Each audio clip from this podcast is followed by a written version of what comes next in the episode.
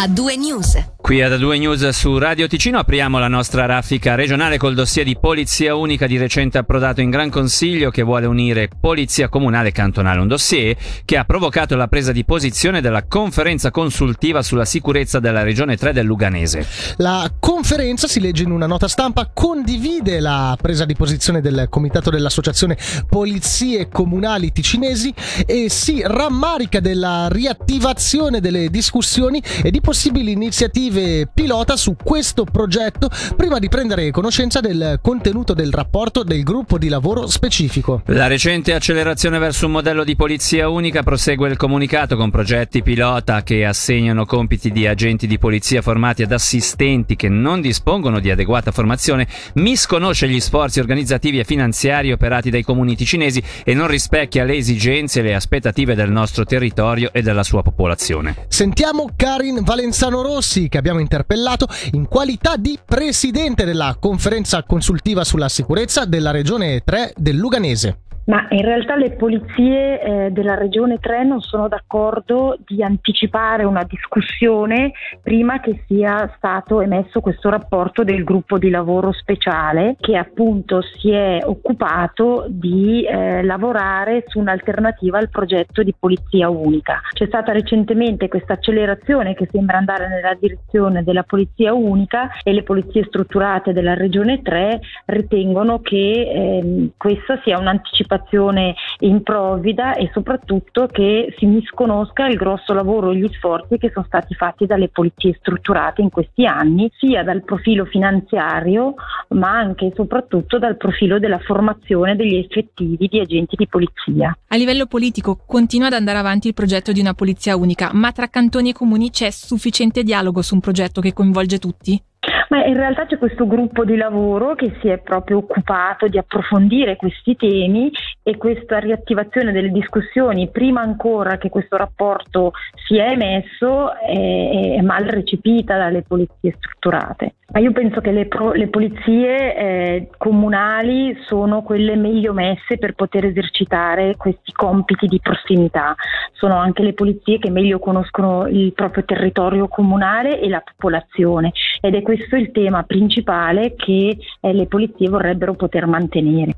L'intervista era di Nadia Lischer. Ora la giudiziaria, pena sospesa a favore di un trattamento stazionario per la donna che il 21 novembre 2021 accoltellò alla gola l'ex compagno Savosa mentre entrambi si trovavano sotto l'influsso di alcol e cocaina, lo riferisce la Regione Online. La Corte delle Assise Criminali, riunita oggi a Lugano, ha riconosciuto la trentenne colpevole di tentato omicidio intenzionale per dolo eventuale, impedimento di atti dell'autorità e contravvenzione alla legge federale sugli stupefacenti. La donna è stata quindi condannata a 4 anni di detenzione, al pagamento di una pena pecuniaria oltre che di una multa, pena come detto che è stata sospesa a favore di un trattamento stazionario in una struttura specializzata in dipendenza e di un trattamento ambulatoriale per curare un disturbo della personalità misto. Voltiamo pagina. Il Ticino è il cantone svizzero più colpito dai fulmini negli ultimi 10 anni. Lo rivelano le statistiche dei sinistri di AXA Svizzera, che mostrano i cantoni che hanno maggiormente subito danni da maltempo. Nella nostra regione il fenomeno dei fulmini si è verificato 8 volte in più rispetto al resto del paese. Per quanto riguarda invece la Grandine, in testa alla classifica Cenno e Châtel per la Grandine, mentre Svitto primeggia per le inondazioni. Il risultato dei dati raccolti inoltre rivela chiaramente che, sebbene i fenomeni di maltempo estremo siano aumentati, il numero dei danni ad essi imputabili fortunatamente è rimasto pressoché invariato. Parliamo ora di turismo. Via libera per il Sun Village ad Acquarossa. Il municipio è infatti indicato oggi, come riferisce la Regione Online, di aver rilasciato la licenza edilizia per la realizzazione del nuovo centro turistico previsto in zona Comprovasco. Promosso dalla Sun Village Project SA, il progetto prevede un investimento di circa 60 milioni di franchi. I lavori, che dovrebbero essere avviati inizio 2023, dureranno 3-4 anni. Andiamo ora al Teatro Sociale di Bellinzona, dove alle 16:30 ha preso il via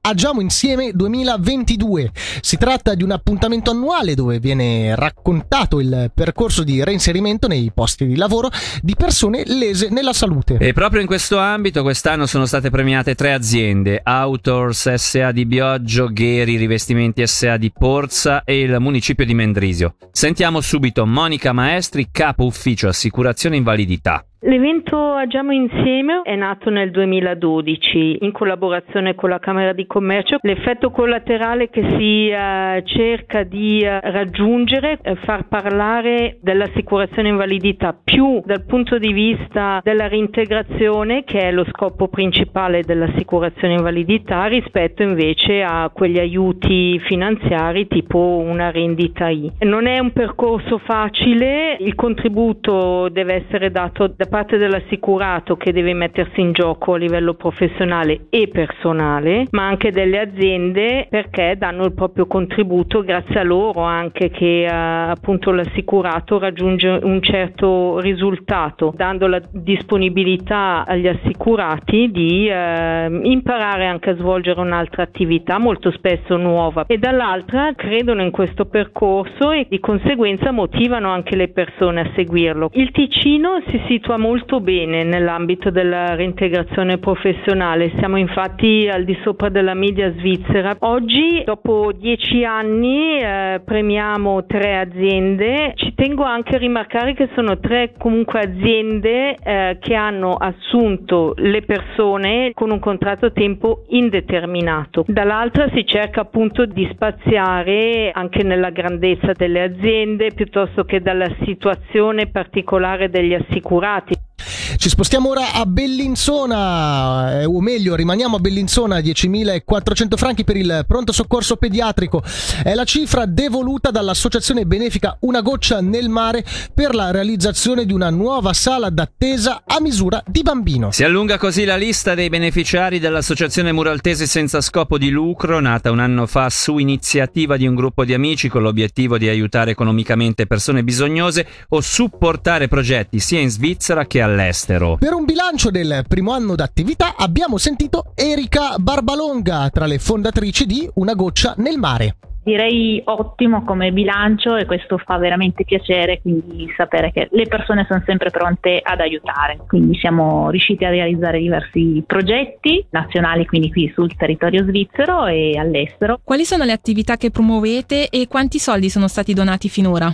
Allora, praticamente i temi principali della Goccia nel mare sono la maternità, la sanità e l'istruzione. Questi sono gli ambiti di cui ci occupiamo per le varie donazioni, e sinceramente fino a oggi sono già stati raccolti più di 40.000 franchi, quindi siamo già quasi sui 50.000 franchi, quindi è una bella soddisfazione. Può farci qualche esempio di progetto che avete sostenuto? Qui l'ultimo a favore del polo pediatrico di Bellinzona per la nuova sala d'attesa, e anche ancora qui sul territorio sosteniamo Ridere per Vivere, l'associazione dei clown dottori, e un orfanotrofio a Betlemme. Stiamo ultimando una scuola alle Mauritius, un campo da tennis a Montevideo, e poi soprattutto anche in Africa abbiamo realizzato un grande anche dispensario per una carissima suora Aurora, e a Bangui nel centro Africa. Quindi sono varie le cose insomma che ci interessano, siamo aperti a molti progetti, e quello che ci distingue è il fatto di conoscere,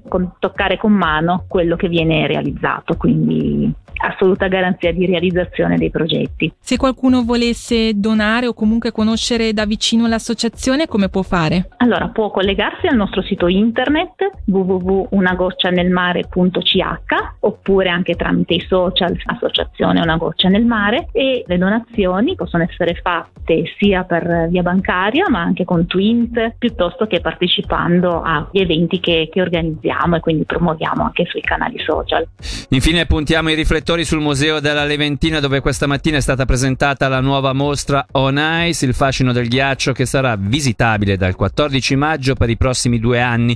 L'esposizione è una sorta di continuazione di quella precedente del 2019 dedicata alla neve. Quella presentata oggi invece, dedicata appunto al ghiaccio, ha come filo conduttore il gioco e lo sport. Come spiega la direttrice del museo e curatrice della mostra Daria Tenconi, vede anche la collaborazione dell'Hockey Club Lugano e dell'Hockey Club Ambrì-Piotta. Entriamo nella prima sala, che è proprio dedicata al ghiaccio come elemento che suscita interesse e curiosità nell'uomo, ed è un po' una sala delle mille meraviglie, dove si scoprono i vari modi in cui l'uomo ha saputo utilizzare il ghiaccio e in cui si può trovare il ghiaccio. Poi nella seconda sala si comincia a parlare di gioco, di divertimento, attraverso anche la storia un po' degli sforzo ghiaccio, dove sono esposti una quarantina di pattini d'epoca, il più antico fatto dal 1830 per poi arrivare verso gli anni 80 ai giorni nostri. Poi si arriva in una sala dedicata al tema dell'identità, collegata con lo sport, che sarà un po' il preludio a una delle sale principali, che è quella della ritualità, che viene incarnata in un evento molto particolare, che è il derby tra Ambrì-Piotta e Lugano.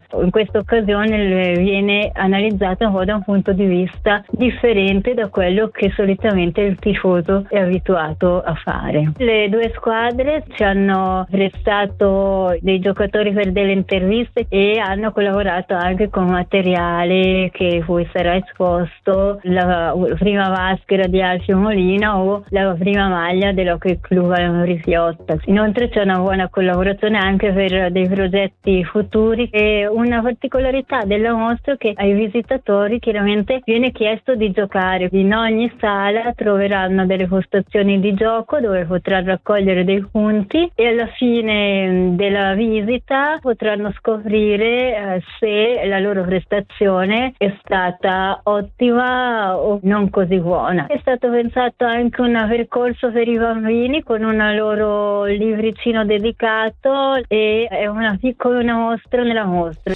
E questa era l'ultima notizia, 2News qui su Radio Ticino anche per oggi è arrivata alla sua conclusione. Ringraziamo la redazione per l'aiuto alla produzione di questa trasmissione, ringraziamo la regia, soprattutto tutti i nostri ascoltatori che anche oggi ci hanno seguito fedelmente. Quindi da Davide Maggiori e da Michele Sedili l'augurio di un'ottima serata.